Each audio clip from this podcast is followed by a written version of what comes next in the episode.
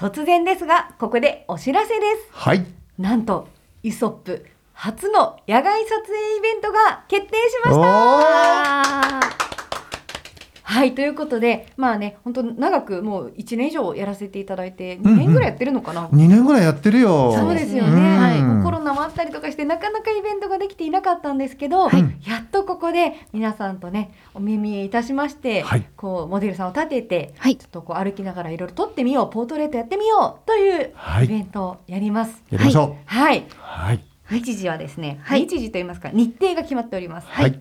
5月の21日日曜日。です。はい、いやこういう陽気も良くてですね。はいねえ。うん、きっとね楽しいい。イベントになること間違いなしなので、はいはいまあ、詳細はツイッターイソップのツイッターなどでお知らせしていきますので、はい皆さんぜひご覧いただきましてふるってご参加いただければと思います。思います。はい、皆さんにお会いできることを楽しみにしています。はい。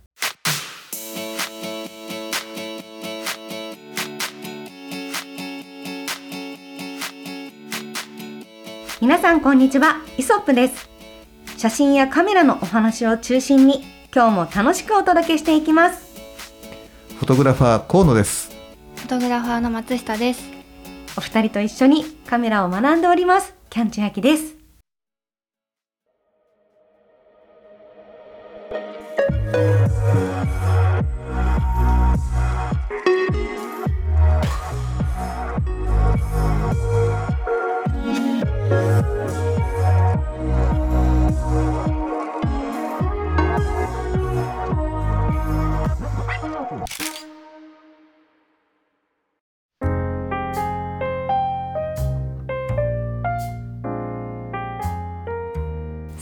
回もですね、はい。皆さんで写真のお話をしていきたいと思うんですけど、はい。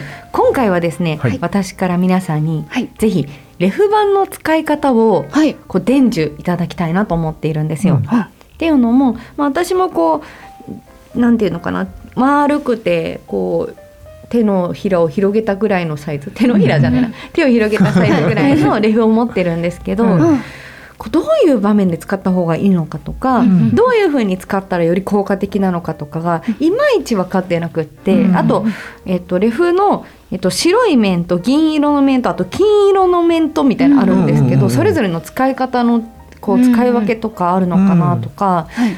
なんかあとやっぱり河野さんたちとかが使ってるようなプロの方のうん。そのレフ使い、はい。うん。うん。あえてレフ板使ってなくてこういうふうなもの使ってますとか、うんうん。っていうのをこう学びたいなぜならば、えーレフがなくても撮影自体はできてしまうし、ううん。こうパッと見でレフを使ったからこう撮れてるっていう実感が得づらい、うんですね。うん、だけど実はレフってすごく大事だったりするんじゃないかなと思っているので、うんそれを聞きたいなと思っています。はい。はい。じゃあまあ最初に、うんはい。えーまあここ最近の、はい。まあレフ状況というか、はい。うんえーここ最近のまあ撮影事情を、はい。松下君からじゃあそう。ね、はい。今松下君が、まあ、結構割と今、ほら取材とかでいろんなとこ行ってるじゃない、はい。あのアマチュアさんの現場もねあのはい。見る機会も多ければ、はい。あのまあ、密着のね、はい。あの撮影なんかだと他の方の他のスタッフの方とかのね、うんうん。あのそういったし撮影現場はい。なんかにも行くことが多いと思うの。はい。だ。からそんなところで松下君が得てる感触っていうのを、はい。ちょっと最初にこうね披露してみてもらいましょうか。はい。ね。えっと、まずはですね、あのーその密着取材とかでうん。別のカメラマンの方が、うん。えっと、撮影されてるところに行くと、うん。あの白彫りとかそういうスタジオ以外の自然光を使って、えっと、撮影する場面うん。ではあの全然1人か2人ぐらいしかレフ使ってないんじゃないかっていうぐらいレフを一切使ってない印象があるんですね。うんその、うん、私が見てる現場がそのただ単にそういう現場が多かっただけかもしれないんですけど、うん全然使ってますよっていう方もいるとは思うんですがあの比率的にちょっと多かったんですね。えっと使あってない使ってない方の方が。うん。それであの LED で逆にこう落ちてるところとかを補ってあげてるとかそういうのはあったんですけどレフ板であの影が落ちてるところを補ってあげるとかそういうのとかあの助手の方がレフを持ってるみたいな場面にあまり遭遇することない。なるほどね、はい。うん。という感じなんです。あと、うん。あの街で、えっと、個人撮影でうん。アマチュアな方が撮られてるところとか見ててもあのレフ持ってる方を全然見ないんですよね。うん。そもそも手に持ってないというか荷物に持ってない。カメラだへけー。カメラとあとあのリュックレンズとかが入ってるリュックだけ持って、あの撮影されてる方ばっかりな印象で、うん。あとはストロボつけてるみたいな。うん。へえ、ストロボ、うん、はい。確かストロボとレフっていうのも使い道が微妙に違ったりするんですか？そうですね。あのもうストロボだともう直接的に光をうん、当ててあげるまあので、そうですよね。はい。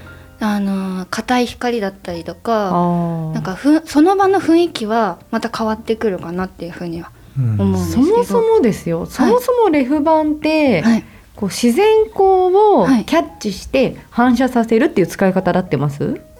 本当にね自然光に限らず、うんうんあの一番光源の強いところの、えー、と光をうん。反射させて、えーおメインとなる映したい対象物の影となってる落ち込んでるところをの光をやわらあの補ってあげるっていう風ななるほ多どね。分あてあの使い方になると思うんだよね。影に当てるんですね。うん。うーんなので、ん。なんか基本的にレフ板使ってる人がかなり減ってる印象があります。おそらく、はい。えー今の話を聞いて、はい。えーまあまあ、推測だけどね、はい。あの思ったのはまずえーそのレフ板を持ってもらうスタッフの余力がないんだと思う。スタッフの人数の。あうん。人数の余力がないから、はい。そのもうスタンドではい。据えておける、うん。えー LED で、はい。まあ、バウンズさせて暗いところを補ってるっていう風なうん。ところがあるのと、はい。あとレフ板ってやっぱ人が持つとこう角度が変わっちゃったりとか、うん。フレームインしちゃったりとかするのよ。はい、そうですね。よくよくあるやつ。ね、あー入よったみたいな。そうそうそうそう。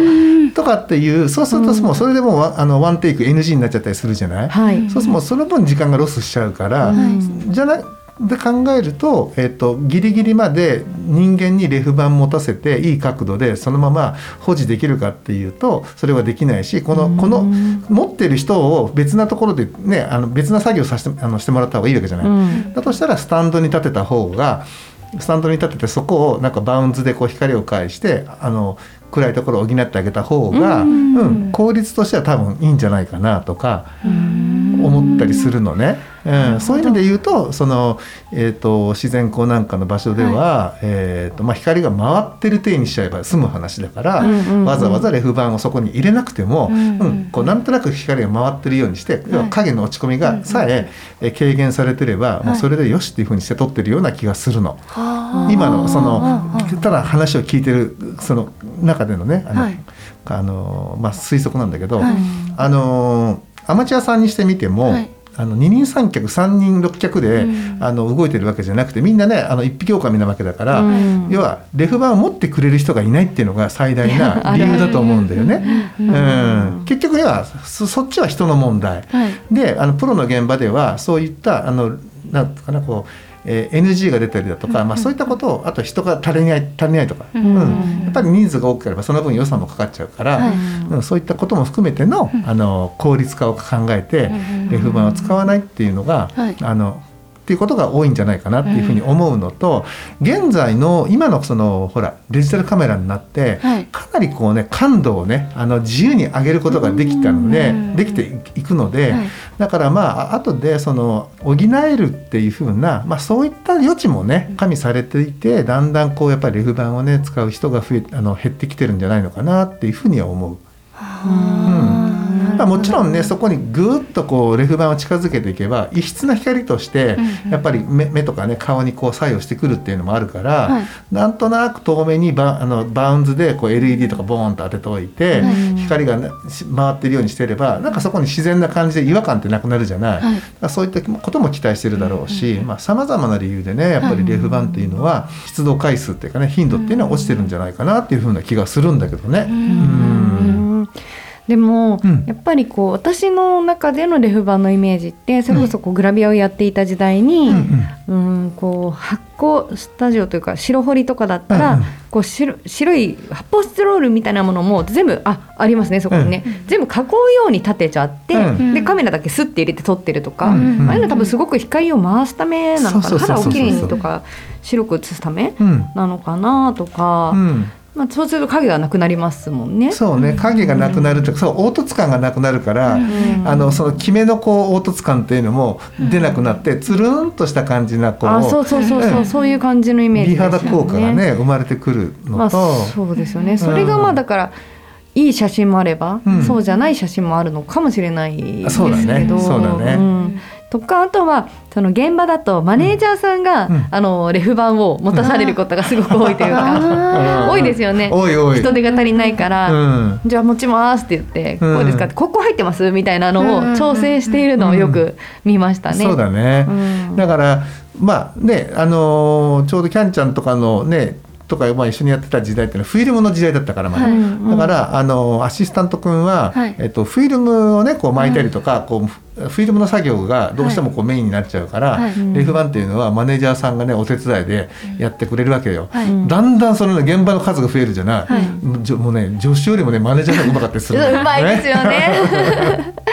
そううん。でちゃんとこうあの基本的にレフってそのなんだろうな顔の影とかに載せたりもするし、うん。あとはその肌のパーツのポイントとかで、多分光があった方がいいなみたいなところにもありますよね。そう、うんそうだね。あのそうかそういう使い方はやっぱりいいのかな。顔で言うとやっぱり影の部分でどうしても暗くなっちゃったりうん濁ったりするから、うん。それをこう光をこう補うことで、はい。あのこの影の濁りをね、あの減らしたりだとか、まあ、美肌効果っていううん。部分が期待できるのとあとキャッチライトが近いと目にこうねのあそうだ光が入るでしょ？うんそうするそれもあるなとその表情にもね艶が出てくるんだよね。はあ、そう。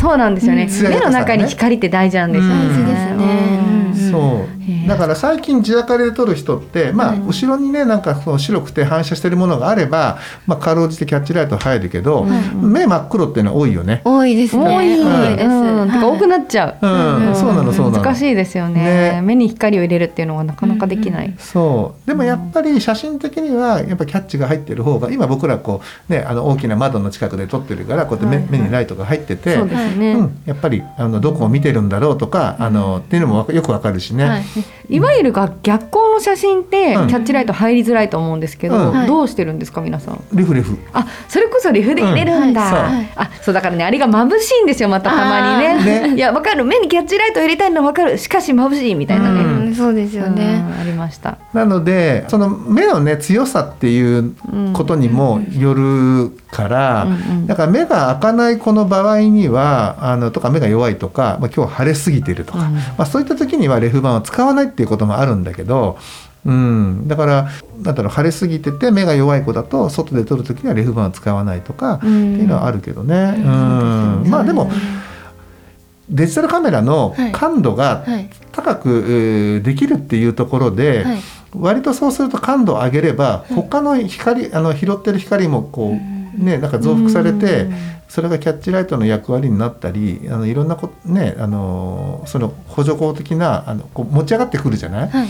うん、なのでレフ板いらないんじゃないかなっていう部分。あとはやっぱりこう持ってくれる人がいないっていう物理的な部分、はい。まあ、それもあってね、うん。あのレフ板の使用頻度っていうのは下がってるんだとは思うんだけど。ただその、レフ板をうん。入れてる写真入れてない写真で、うん。あの後調整、うん。いあのこうライトルームとかで調整する時の、いじるこうポイントが全然違うというか、うん。やっぱりレフ板入れてる時は、まあ、ちょっと明るくしようかなぐらいでそんなにいじるとこなくてもレフを入れてないだけでこうシャドウ部分持ち上げてとかあの露出ちょっと持ち上げてもあのハイライトが今度そうすると明るくなっちゃうからそこをちょっと下げてとか、うんうん。いろんなところいじらなきゃいけなくなっちゃって、はあ。なんかその結局レフ入れたらよかったじゃんみたいなうん。感じになる状況が多いんですね私の場合は。うんうん。えそういう時って、はい。こう誰かレフ持ってもらったりするんですか？えっとレフ持ってくれる場合もあれば、うん。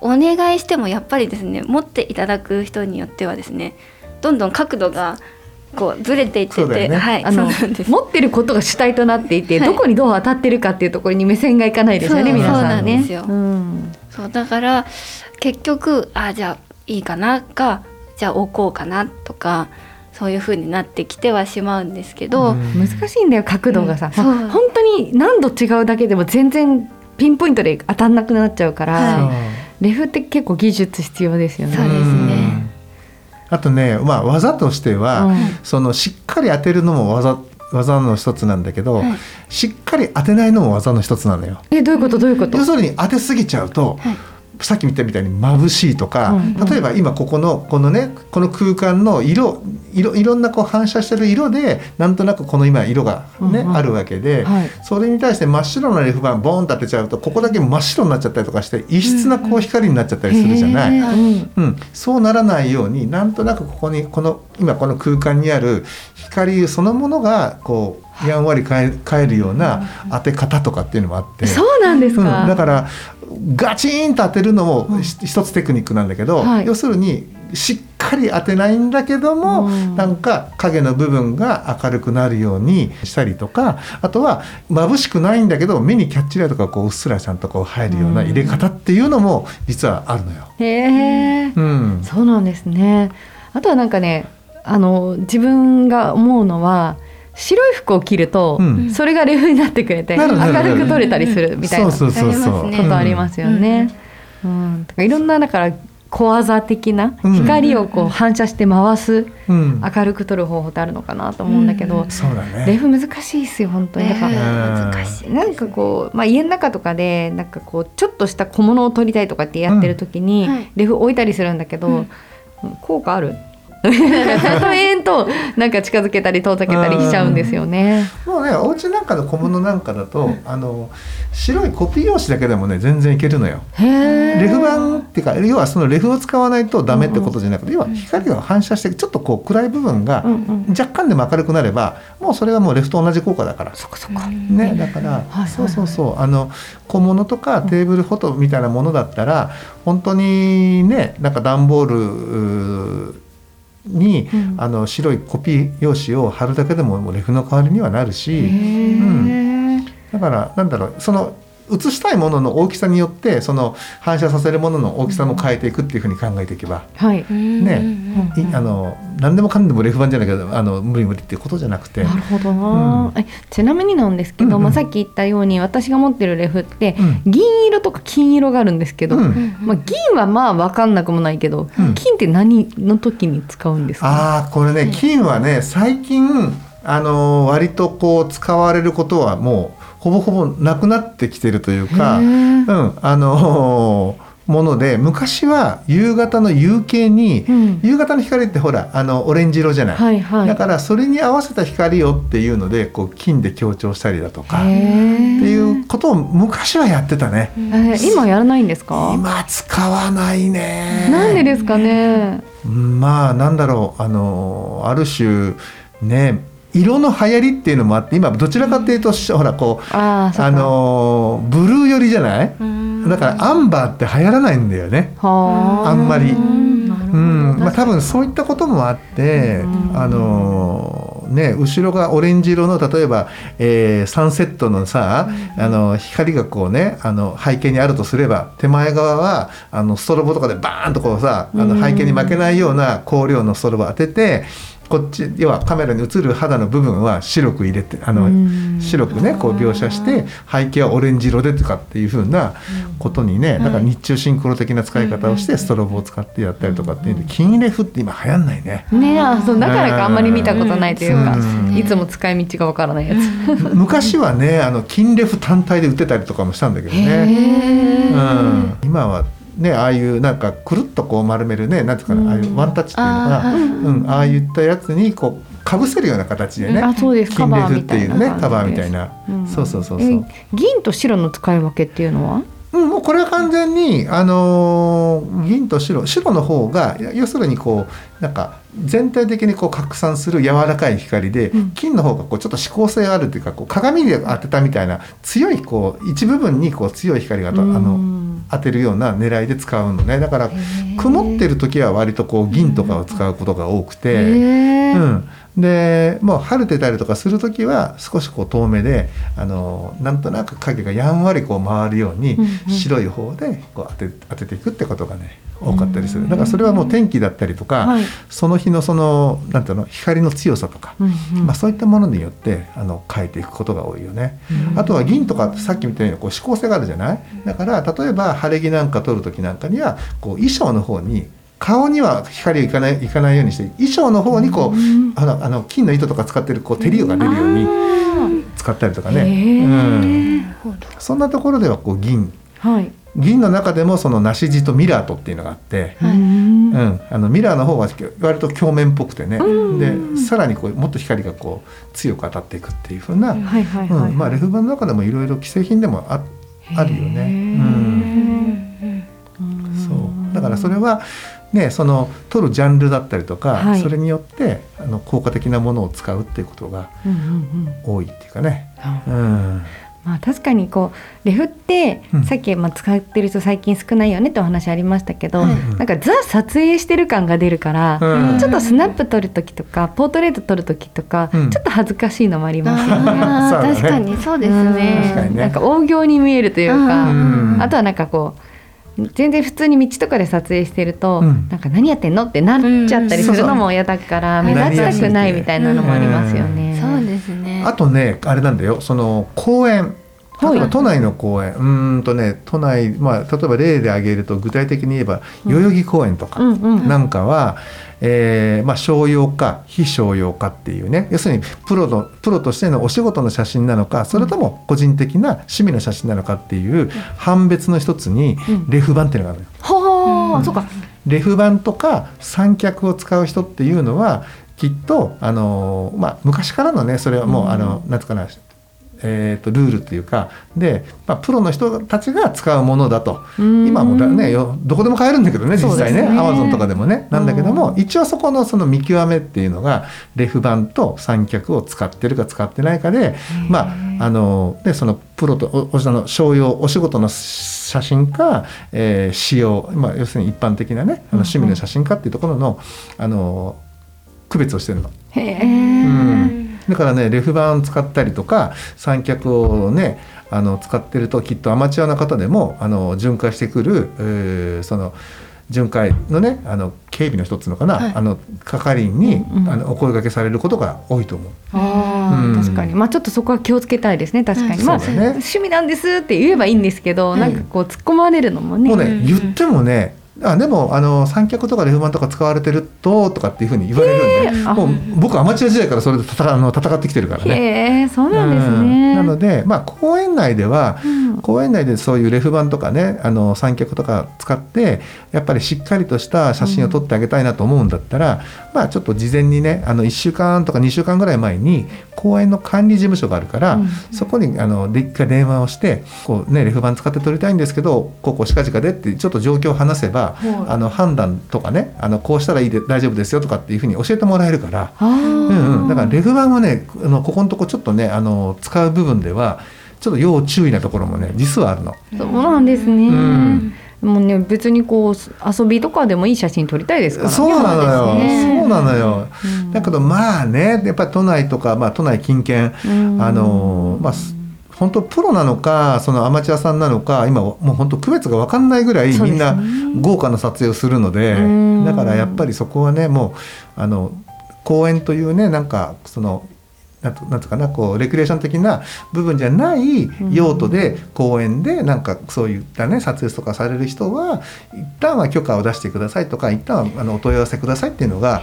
まあ基本になりつつあるっていうか。うんじゃあ撮影する時はちょっと気をつけて。ちょっと気をつけてね、はい。い、た方が、ね。まあそういったこともあってもしかしたらレフ板使わないのかもしれないね。なるほど。レフ板使ってぐだぐだ言われるんだったら、うんうん。レフ板使わないでなんとかこうねあの周りにあるものの反射とかを生かしながらあの目のキャッチだったりとか、うん。あのこの反射物でこう影をね和らげて撮っちゃえと。最悪はもうあとデジタルで、えーレタッチしたったらいいやとかっていう風なあー。だからもしかしたら使いたいけど使えない状況なのかもしれないし。そうですね。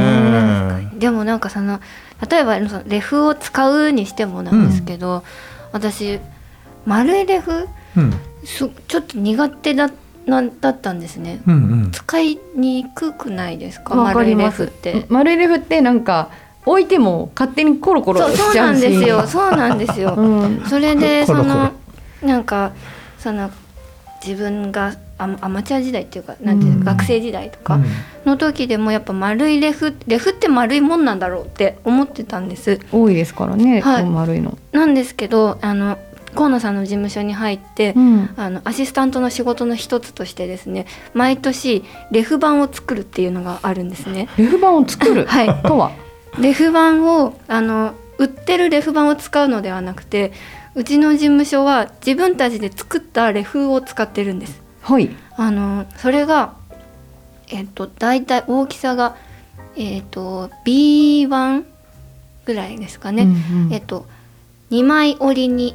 なっていて、ひらそれを開くとえっと B0 うんうん。になるあの中が白で外が銀と黒の2種類。があるんですけど、うんうんそれを、えっと1年に1回作るっていうのがうんあのアシスタントの仕事みたいなのがへー1個ありまして、はい。はい、その時にあこういうレフ板ってあるんだっていうのとレフ板って作るんだっていうそうですよね。はいえ白いあじゃない四角いレフ板ということ？えっとそうそうそうそう四角いレフ板だへね。え。そうですそうですなので開きなのであの立てても置けるしはいそういい。そうすごい便利なんですよ一人で使う時もすごい便利なんですよ、あ持ってるんですか？それを？それを毎回作ってるので事務所にあるんです、作りたい。今度ちょっとワークショップやってくださいよ。はい 大体でもね年に1回、うん年に1回かもしくはまあ2年に1回ぐらいにあのアマチュアさん向けにねあのワークショップやってるのよ。ええレフを作るという。やりたいです私も作りたいですけど で。今度参加してぜひ。あぜひぜひ 来て来て。ねはい。うん大体やってるよね。やってまうんすでもなんでそれを作ろうって思ったのかっていうのが私は気になっていてあ俺俺あのはい俺が？河野さんがああーなるほどやっぱね、あのーあれなのよえーっと既製のものだと、えー白がやっぱきつい、うん。最近のねレフ板もまあそうなんだけどやっぱり売られてるレフ板の白地の部分っていうのは最初はまあ青っぽいのよ。青っぽくて反射がすごくきついの。うんだからちょっとこう色が合わないんだよね。あの肌色と。なんかけなんか蛍光剤が入ってるのかどうか知らないけど青っぽい光がこうこうか返されてだからレフ板で当てた部分がなんか青青白くなるんだよね。ううんんうん、そうするとそんなねあの血色悪く映すのも嫌じゃない、うん。だからちょっとこの既製のレフ板っていうのは嫌だなっていうのがあって、はい。うん、そうしてる。へえ。何かこう素材が違うんですか使っている？画材屋さんで材料買ってるんだけどわずかなオフホワイト系な感じでうんその色の反射がすごい綺麗なんだよね。うん、なので、まあ、それもあってあとは、えっとサイズとかも自由に自分でこう調整できるっていう部分、うんそれからさっき松下君が言ったみたいにあの自分たちでこう一面一面を貼り合わせてこう2枚にこう V 字にこう立つようにとかしてるので。うんうんだから割とこう自作をしてる方が、はい。後後加工必要にあの合わせた後加工もしやすければ補修修繕もしやすいっていうのがあってだからもうね15年とか20年近くうちはもう自作のレフでやってんのよ。へえ、うん結構自作のレフを使われる方もいらっしゃるんですか？えーグラビアで撮ってらっしゃる方の中には多いと思います。うーん。うん。そうなんですね。あとは照明部さんも、えー割とこうこういうカポックっていうかね、うんうん発泡スチロールの板を使って、まあ、その自分たちが使いやすいサイズにカットしたりとかして使うことが多いので、うん。割とだからそうやって光を専門にやってらやってる人っていうのはあの自作で作ること多いんじゃないかな。ううんんあのさっきあかねさんがうん。一面は黒だとおっしゃってましたけど、うん。黒はどういう時に使うことが多いんですか？黒はあの眩しい時にうん。逆に光をカットしてあげたりとか、うん。眩しい一番眩しいところをこうくあのなんつうかな黒でこう覆ってあげるとそこ眩しくなくなるじゃない。うんうんまあ、そういった風なあの使い方要するにモデルのうん。モデルの目に入ってくる強い光を和らげてあげる効果もあればその黒いレフ板をさらに近づけていくと逆に黒く締めることができるよね。ああ影としてうん。あえて使う、そうあのなるほどな。黒い部分にあの近づけていくことで影をさらにこう落とし込んでいくっていうか。影は影でこううまく映せばいいってこと？そう。うん。イメージあるじゃん。例えばこっちが明るくてこっちが暗いってコントラストの高い写真なんかだとあのをストロボで作あのねうん。スタジオで作るのは簡単だけど外で作るのって難しいじゃない、うん。なんか何かしら光の反射があってこっち側にもなんか光が回り込んでたりとかする時にこの黒で近づけてあげればその光をカットできるからうん。暗い部分をより暗く落とし落とし込めるよね。例えば、うん。まあ右側からうん順光で明かりが取れてますと。はい。で、うん。つまり左側は影になってるわけじゃないですか。うん。うん。すると左側にこう黒を置いちゃうとより暗くなるのか、本当は右側に置いてこっちのこう明かりをカットするのかどういうのが使う方としてはあるんですか？それはねどういう写真を撮りたいかによってくるんだけあど今の例で言うと、はい。暗い部分をより暗くするために黒を近づけていくっていう。黒締めっていう言い方がするんだけど、黒締め、うん、黒で締めていくっていうね。なるほど。ちょっとやってみえますか、うん、やってみて。で、うん。あのーまああと変化球技ではグレーっていうのもあるの。えーうん、グレー？うん、意外にこのグレーのねあのグレーの剣都市みたいなのをその、まあ、レフ板に貼り付けるんだけどグレーって意外にねあのすごく汎用性高くてね、ううん。ん。そのグレーでもなんか白レフにち、まあ、白レフほどの反射はないんだけどちゃんとわずかにはちゃんと光を反射して、うんうん。しかもグレーだから割とナチュラルな感じで光が当たって柔らかいのよ。へえ、すごいいろいろな技術が実はありますねレフ板一つでもね。そうそう。だからねレフ板って一こあのこう一口に言ってもね、まあ、いろんなその素材とかその何を使うかによって変わってくるから。う、ん。興味深い。ね、だから例えばしなんだろう家具とか取る人とかいるじゃない、はい。あの家具の商品取りとかうん。する人なんかは、白のレフ板をそこに置いちゃうとあの白がなんか映り込んじゃって。あの家具で本当だったらこう茶色いね色あがー白っぽくなんか色が浅くなっちゃうじゃない、あー。はいだからはいはいあえて茶色のレフ板を作りでその茶色を映し込むことでその木のあの深みを出すとかね、うん。そういったこともあったりするからね。あだから本当にレフ板ってね何を何にを何を取るかによってん色も変われば材質も変わるっていうか。ううんん先週のね料理の写真と同じで好きだからこそここにどうこだわるかっていうね。だからうん。たタンスが好きな人家具が好きな人はこの家具のここのねあの反射値ここの明るい部分をどうやってもうちょっとね色をちゃんと深く出そうかとかってなれば茶色いレフ板を置けばねうん済むんだろうし我々はやっぱり肌色をね綺麗に出したいからはい。どうやったらじゃあ肌色がね綺麗に出るようなレフ板になるかってなった時にはその白い部分があんまり青くならないようなうん材質を使ったり時にはその赤いテープをピュッとこう一本ね貼ることでそのわずかなこの、ね、ビニールテープの赤一本分の赤がこう反射することで血色が良くなったりとか。